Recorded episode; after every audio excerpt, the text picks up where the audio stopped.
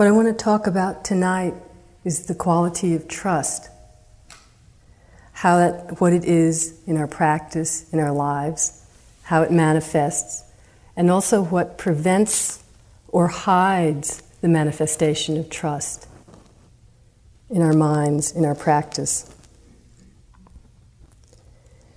And where trust really begins, of course, is with the ability to trust inwardly, to trust ourselves.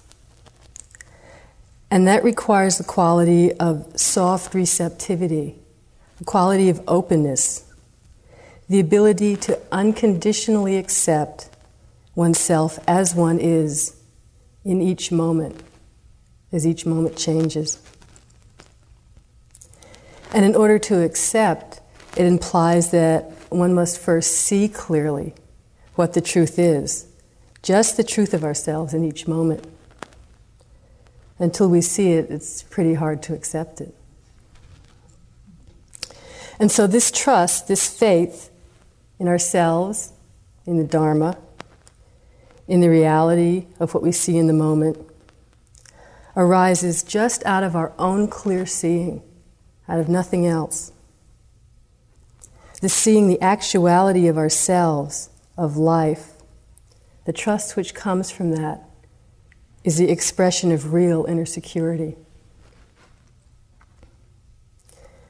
And as I, as I said, the quality of mind which is associated with both clear seeing and the arising of trust, trust in what is true, is the quality of total letting go. Or, as one of my currently favorite authors at the moment, uh, a man who calls himself J. John No, puts it, it's the quality of radical acceptance. It's a phrase I really like radical acceptance. And he defines radical acceptance as the radical acknowledgement of the presence of truth at this very moment. The only thing to do is to do nothing but accept truth in all things, as all things, at all times, in all forms, in all ways. To let go, to accept, it is necessary only to give up your concerns and your fears. Or another way of putting it, um, this is someone from a rather different tradition, U Pandita. He said that unless there is softness and receptivity of mind, Unless one totally surrenders, it will be almost impossible to receive anything. Unless one totally surrenders. And in this context, I'm not seeing surrender as surrender to a teacher or to an outer authority, but to the truth of the moment, and that's trust. Uh, one way that for me I can often begin to kind of familiarize myself with that experience of that sense of softness, open receptivity, clarity of mind is the state of total listening, which I'm sure you've all experienced just during this retreat at one time or another.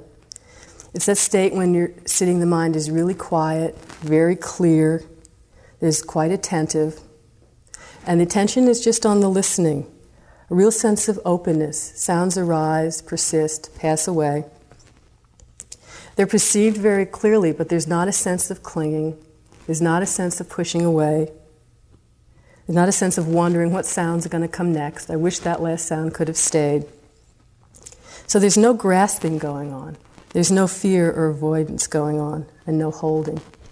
And, and that's, to me, that's a way of experiencing that sense of trust. So trust isn't a sense, isn't a sense that, well, now I've seen clearly, I understand how this works.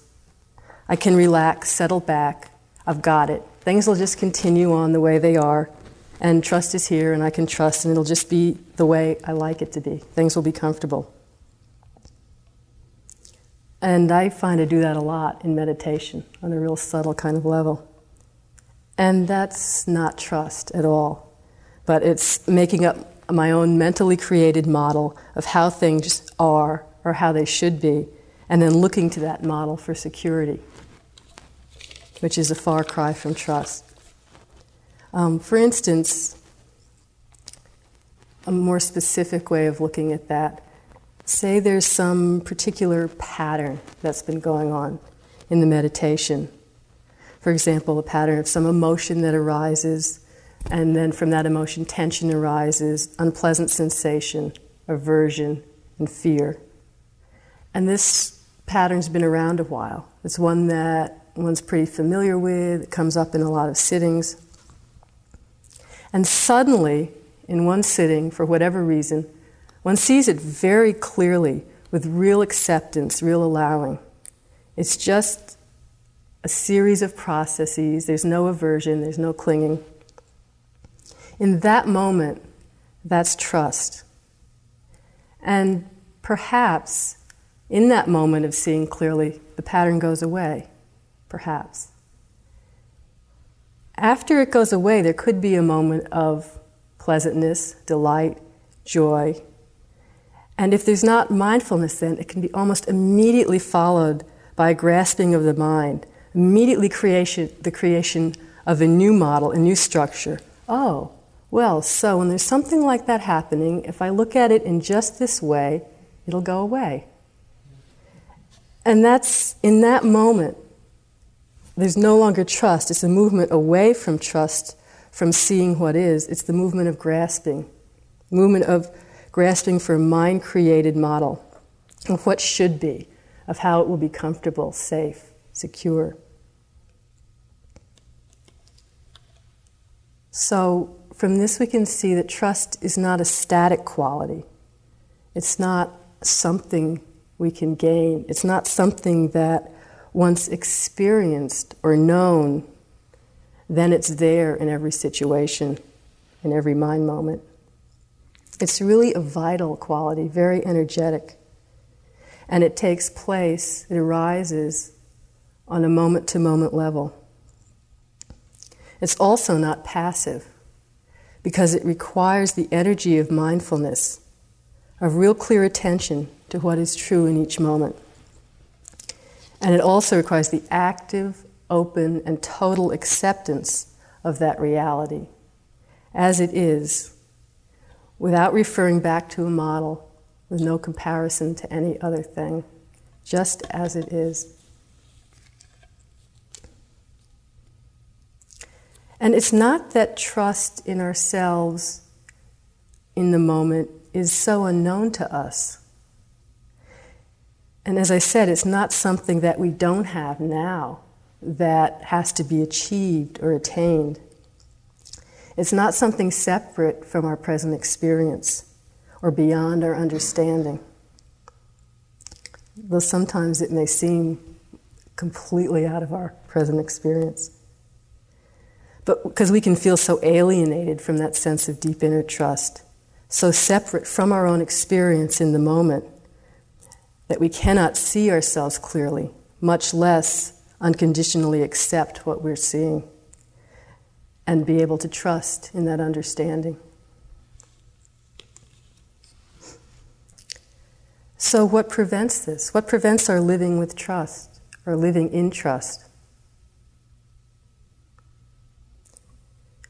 We spend so much of our lives on so many levels searching for security, for stability, for something in the world we can rely on, something we can trust. And it's this search itself which actually prevents the manifestation of trust. Because when we're looking for security, all we can ever find is insecurity. Krishnamurti says, To seek the truth is to deny it. To seek the truth is to deny it. When you think about it, it's a very sweeping and powerful statement. Because to seek anything is a movement away from the reality of what's happening right now. It's an avoidance, a denial of truth.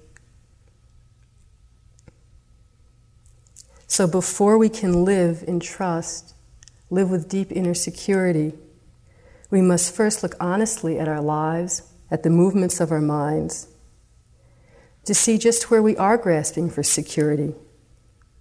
Right now, what am I placing my trust in, really, right now? What am I hoping will make my world safe, secure, predictable? Because it's not that we don't have trust, but it's that we place it in things which can never provide the security we seek because they'll never stay the same. They're bound to change. This is another quote from J. Jano. And here he uses the word faith. I'm using it interchangeably with trust in the way I read this. It is not a matter of whether or not faith is present in your life. It is. It is only a question of whether you place your faith in truth and reality or in your considerations, abstractions, judgments, and thoughts about it.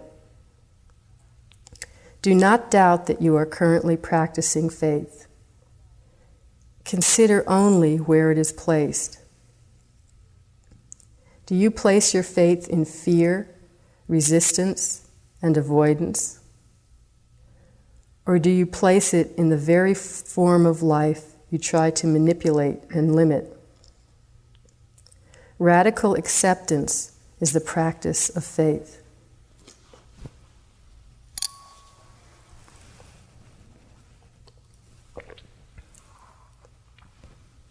So, where are we placing our faith right now? What are some of the things that we tend to look to for the security we seek? And the list is, is endless, and some are quite obvious.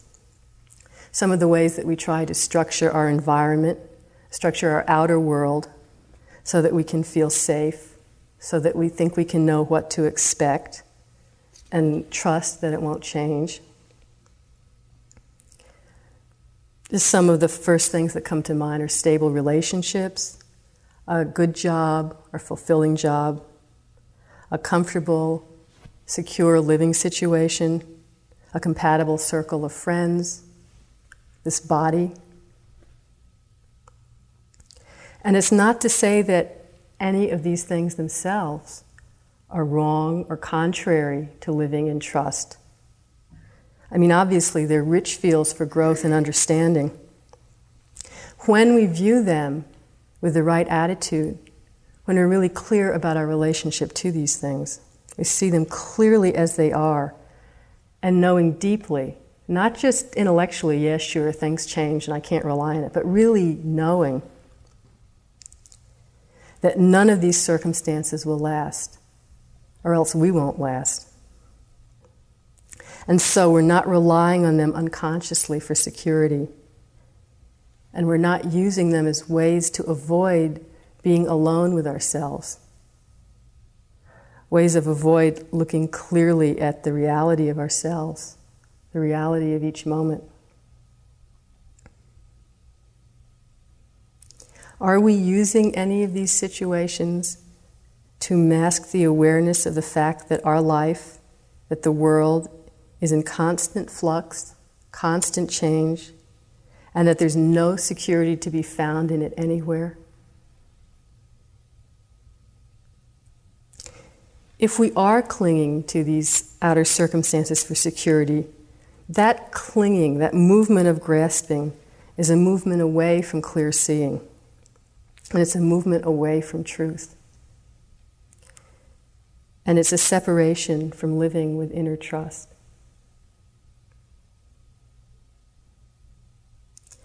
When we begin to look to see whether and to what degree we're placing trust in externals, it can be kind of tricky to determine if we're not looking real clearly because it can vary from moment to moment. For example, we'll take the example of uh, a steady relationship. And there can be a time when we're really seeing the relationship, we're seeing ourselves in it quite clearly, we appreciate it as it is, we know it's not going to last, and it's really an opportunity for growth and we're really using it that way. There's a lot of love and compassion and understanding. And that, that can be an expression of trust. The next day, we could be holding on to it for dear life and in a panic because it's going to end. In that moment, we're using it to hide from the reality and to avoid being with ourselves. So it takes a lot of clarity, a lot of looking all the time.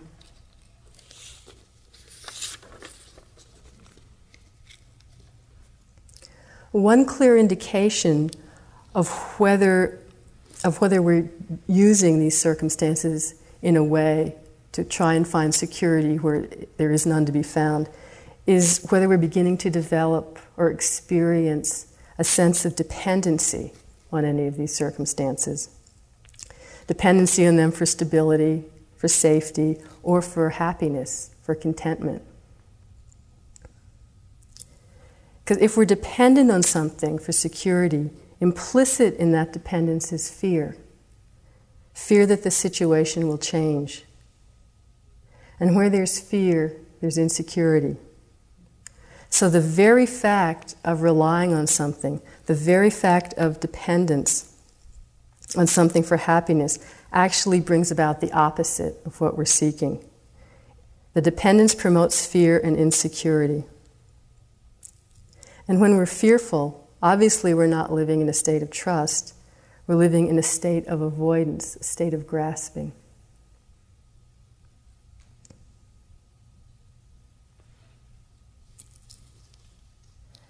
This is a quote from the Buddha in the Sutta Nipata,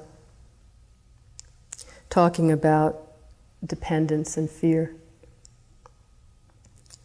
He says, One insight is that there is trembling for one who is dependent. The other is that the one who is independent does not tremble. The independent person does not tremble or get confused. But a person who is dependent on something is clutching, grasping at existence in one form or another and cannot escape from existences, from becoming. There is grave danger in being dependent. Therefore, relying on nothing, the mindful monk wanders on, free from clinging. Relying on nothing.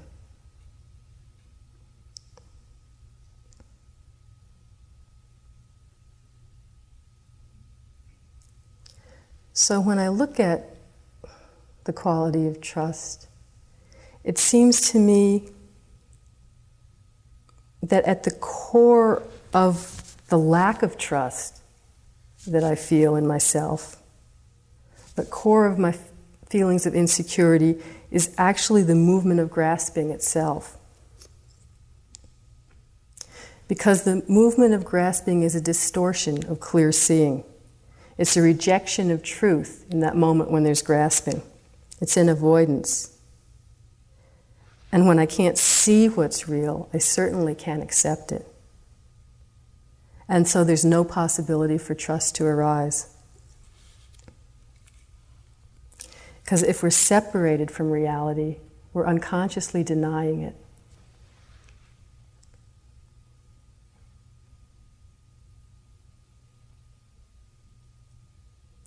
This, this grasping for security, the attempt to structure our environment to meet our own concepts of what will provide safety, is certainly not restricted to the obvious external examples that I mentioned before. Um, you've probably noticed that the movement of grasping tends to arise in the mind on a fairly regular basis. So I just want to mention a few of the common mental constructs or patterns that we create as we sit here and then clutch at them for security. As I said before, the list is probably endless. So I, just mentioned a few that, that came to my mind when I was thinking about it. And the first one that came to my mind was knowledge. How being able to somehow accumulate a certain body of knowledge about anything can, can lead one to feel secure. It's something to fall back on, especially if we're more knowledgeable, knowledgeable about something than, than everyone else. Then we really can feel safe. And when I thought about knowledge, it led right into views and opinions, which is a different area, but I saw how often my views and opinions my mind confuses with knowledge. I mean, I'm so sure they're right, although they're just views and opinions. And in fact, that's something that comes up a lot in my mind when I'm on retreat in relation to the actual practice itself. Uh, for an example, say, say I have a really clear sitting, and whatever that particular experience of mindfulness was during that sitting, maybe things were just really sharp, there was a lot of clarity, a certain movement of energy, it really doesn't matter what. But my mind takes up that particular experience and forms the model. Well, oh yeah, this is how things really are. When one sees clearly, this is the reality of things. And it makes up that model, but it doesn't see the movement of grasping in that, the holding on to that. And there's a grasping and a carrying of that model of how things really are based on one experience throughout the sitting into the retreat. And that's a view, that's an opinion, but the mind is taking it as knowledge. And then, say, further into the retreat, the whole show changes. Everything, say, it becomes more microscopic, or the energy moves in a different way, or whatever, some experience, and it doesn't matter what it is, it goes away. But in that moment, the mind goes, oh, so that other way, it wasn't really like that at all. I was just grasping. I set up a model, but now I really see how it is. I mean, in one moment, it sees the other grasping and does the same thing again. It's really amazing. then I can see it and do it again. I just so that is the way that the mind makes up a view, takes it to be knowledge, and then grasps onto it for security. Attempting to build up a storehouse of knowledge about the meditation, about reality, as a platform of security rather than experiencing the meditation, experiencing the moment as it is.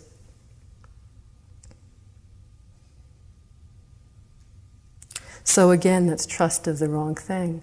Looking outside of the moment, outside of reality, for some experience which won't change, some experience to refer back to for security. Instead of taking refuge in this moment only, instead of trusting in the awareness of the living present.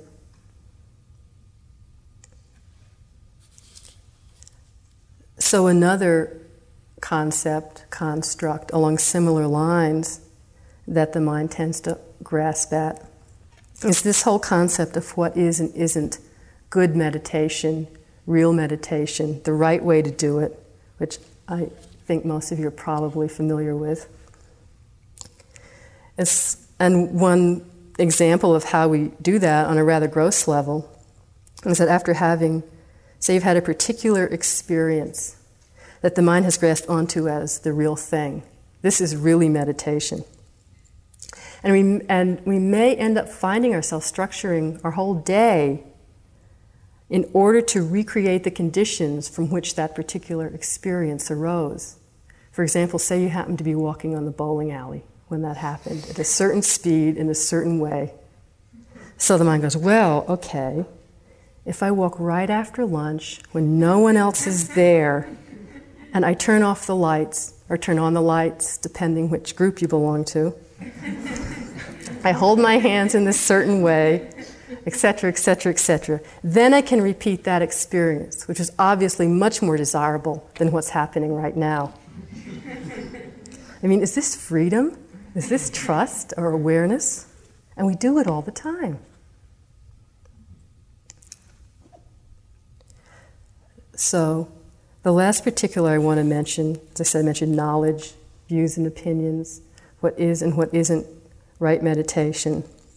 The last kind of biggie that came to my mind was our tendency to look to some outer authority for security, something to rely on to tell us what's true. That could be a teacher, It could be, in this situation, another person at the retreat that the mind is grasped onto as they really know what they're doing, the model yogi, imitating everything that they do, the way they move, the way they eat. It could be something we've read. It doesn't really matter what, because often, especially in a situation like this, the authority is not being imposed from the outside. Usually, we're giving, giving the power to the outer authority by seeking refuge in something apart from our own awareness. And so each time that we do that, each time that we reach out for security, we're accentuating insecurity. Relying on outer authority can lead to confusion because we're alienated from inner trust in that moment. We're not trusting our own ability to see clearly. We're looking for someone else to tell us what clear seeing is, or what we should be seeing if we were seeing clearly in each moment. And when we do that, we become increasingly unable to accept loss, to accept change because we're looking for permanence. And becomes increasingly unable to experience trust because the things we're trusting in keep belying it.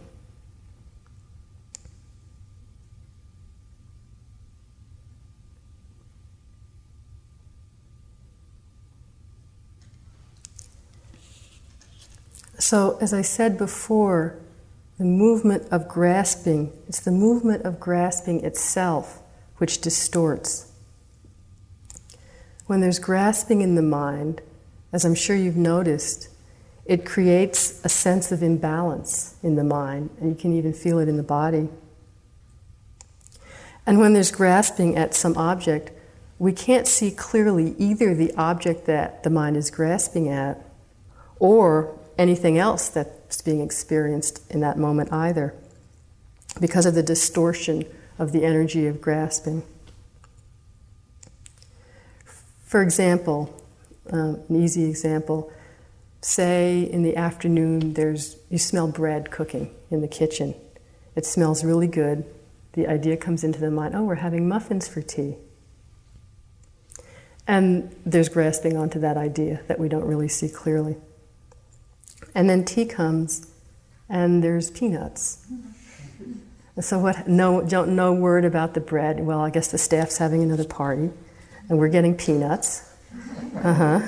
Okay, that's all right. That's okay. I can really accept that. But, but at that moment, as we're sitting eating the peanuts, how clearly are we seeing the thought that it's just a thought? I wanted muffins. The smell was pleasant. I wanted muffins. It's just a thought and a desire. How clearly are we seeing that? And how clearly are we experiencing the reality of eating the peanuts?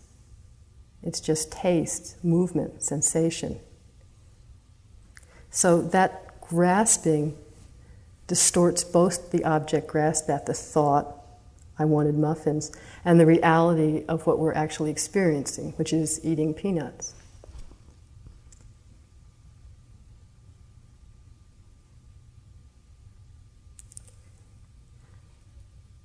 So, to work with this, we need the basic willingness to directly confront our insecurities, to look directly at how fear and grasping are manufactured in our mind on a moment to moment basis. Because when we don't see it, then we're in bondage to it. And when we're in bondage to grasping and fear, we can't know trust. We're looking for something outside of the truth of the moment. And where can trust begin except right now? There is no other time, there's only now.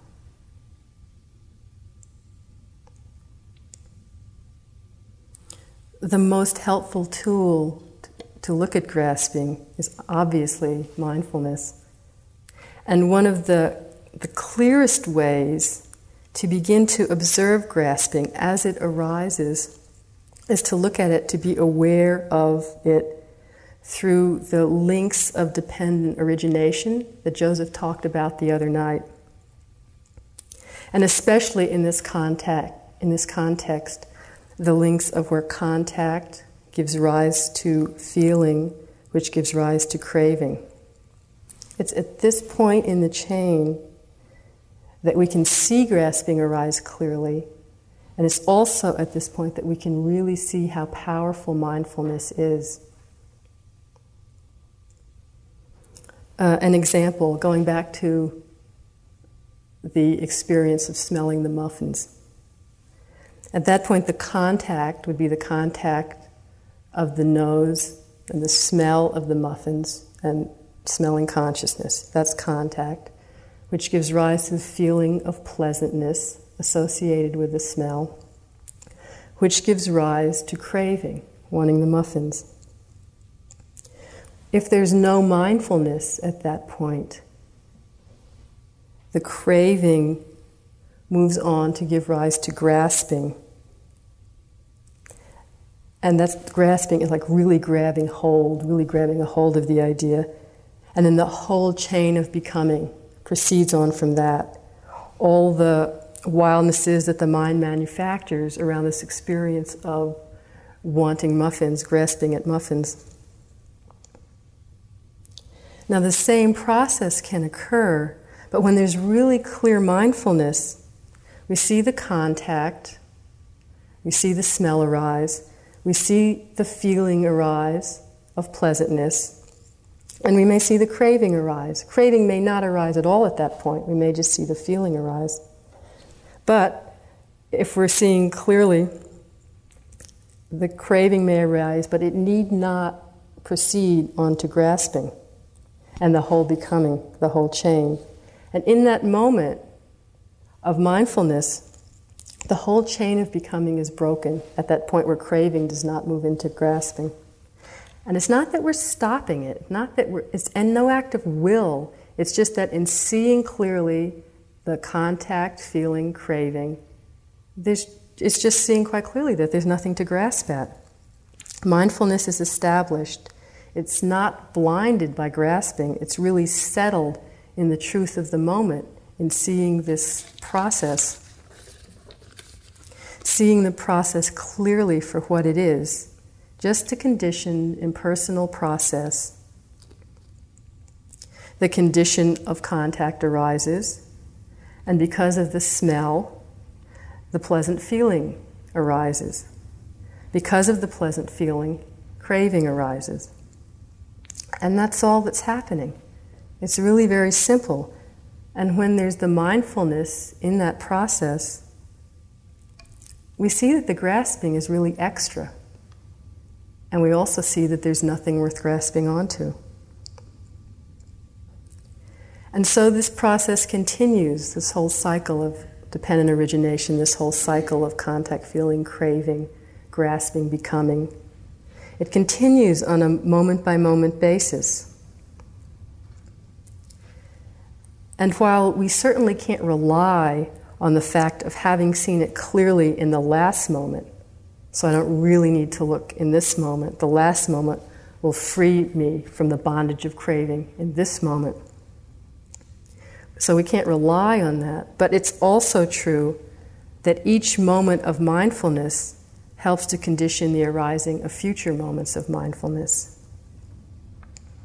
Each time we clearly see and let go of the arising of grasping, we're weakening its hold on the mind.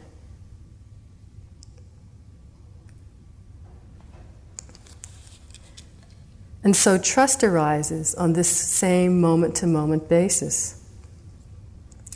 In each moment that we are seeing the reality of the moment that clearly without the unseen movement of grasping or resistance or denial. In that moment, there is trust.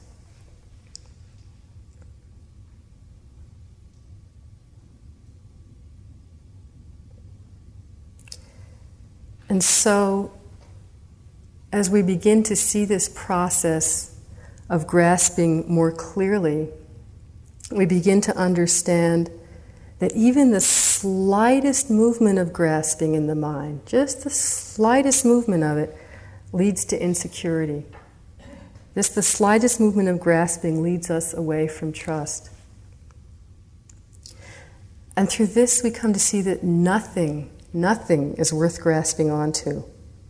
Even ideas of unity, ideas of truth, because nobody, no thing, no idea, no concept, nothing can provide us with any security in this world.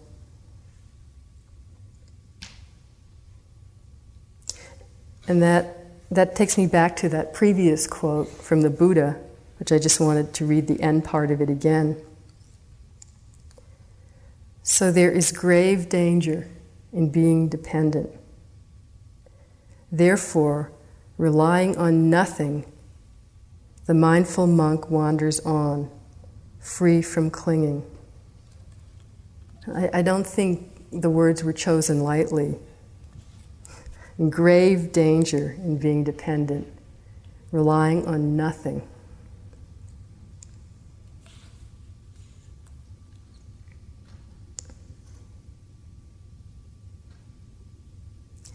And so when we are seeing clearly this reality of how things are,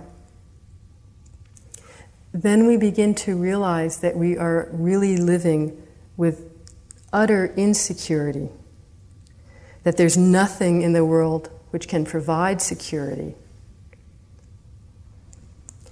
And when we really see and accept that, in that moment, there's trust.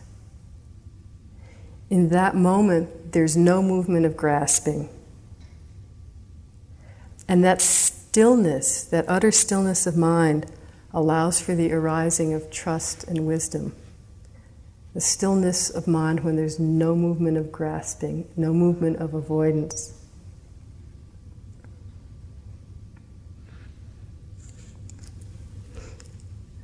Um, an example that happened to me a couple of years ago of how when the mind stops needing security so much that real trust can arise, needing the security of role, of location, or just, for me, it was more needing to know what was going to happen in the next moment.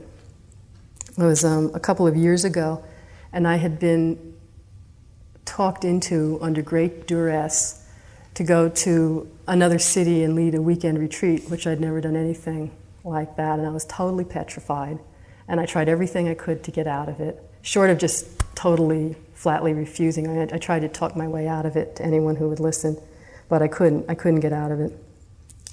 So I went there. I had no familiarity of location. I knew nobody there.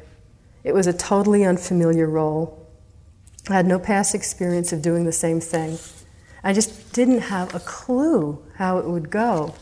I just didn't know if I could do it, and the thought terrified me. I was totally insecure, but I wasn't accepting the fact of the fear. And I wasn't seeing that I was needing the security of knowing what would happen, of that I was needing like approval of other people, needing to be told, you know, you're great, it'll go fine, don't worry. I mean, people could tell me that, but I didn't believe it. Um, I just wasn't seeing clearly how I was looking for security in the external situation. There was absolutely no trust.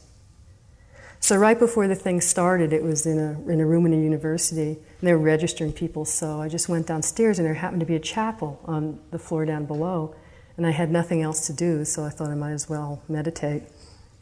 And uh, I was really sick of reading over the talk. I'd really had it, so I'll just sit.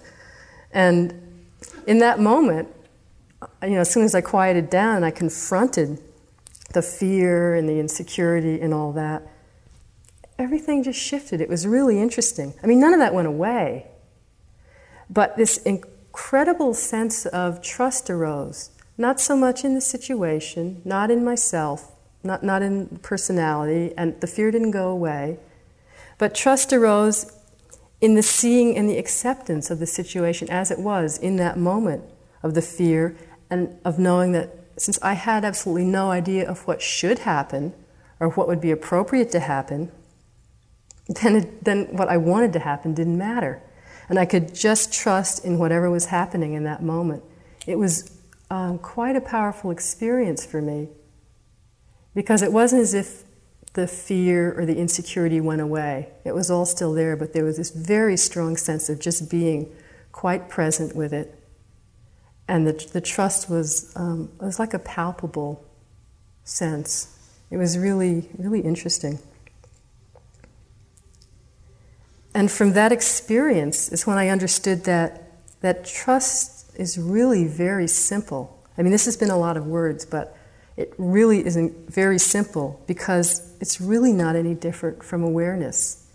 And it just comes down to the fact that there's nothing to do but see each moment's reality utterly clearly and acknowledge and accept that reality fully.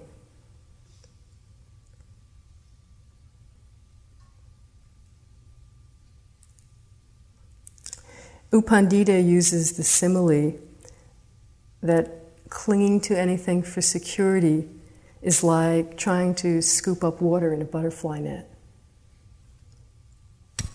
I like that, I like that simile. It just shows the utter futility of it. And Krishnamurti says that reality has no continuity. No continuity. It is from moment to moment, ever new, ever fresh. I like that. Reality has no continuity. So, can we learn to live with that fact that there's no continuity in reality? To live, can we live with the understanding that there's no security can be found anywhere in this world, that there's nowhere to take a stand outside of this moment, and that this moment has no continuity with the last moment or the next moment, because there's only this moment.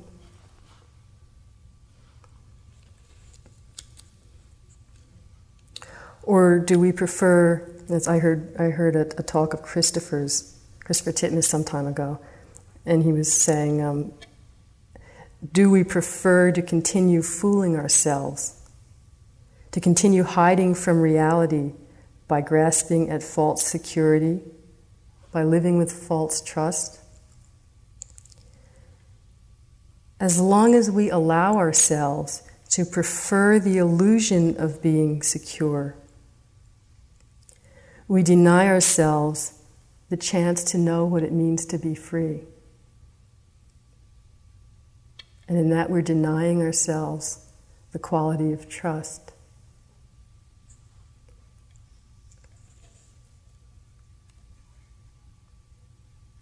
And as I said, all it takes is looking directly at reality right now and seeing clearly our fear and the grasping.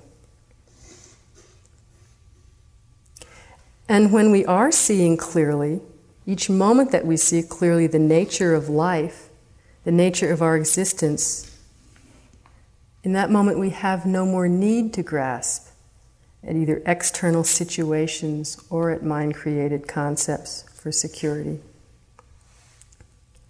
Because we have no need to grasp, because from our own clear seeing, from the awareness of truth as it is, from moment to moment, there's no more need to avoid. Because in that clear seeing, there is trust. And in that trust is the end of grasping, the end of fear. Because we see that there's no more need to grasp at anything. All that we need is right here in this moment. I just want to end with um, a one line quote from Jay Jano again. He says, We cannot love anything until we love and appreciate what is present in each moment. Until we love and appreciate what is present in each moment. It's really very simple. Oh, thank you. Let's sit for a few minutes.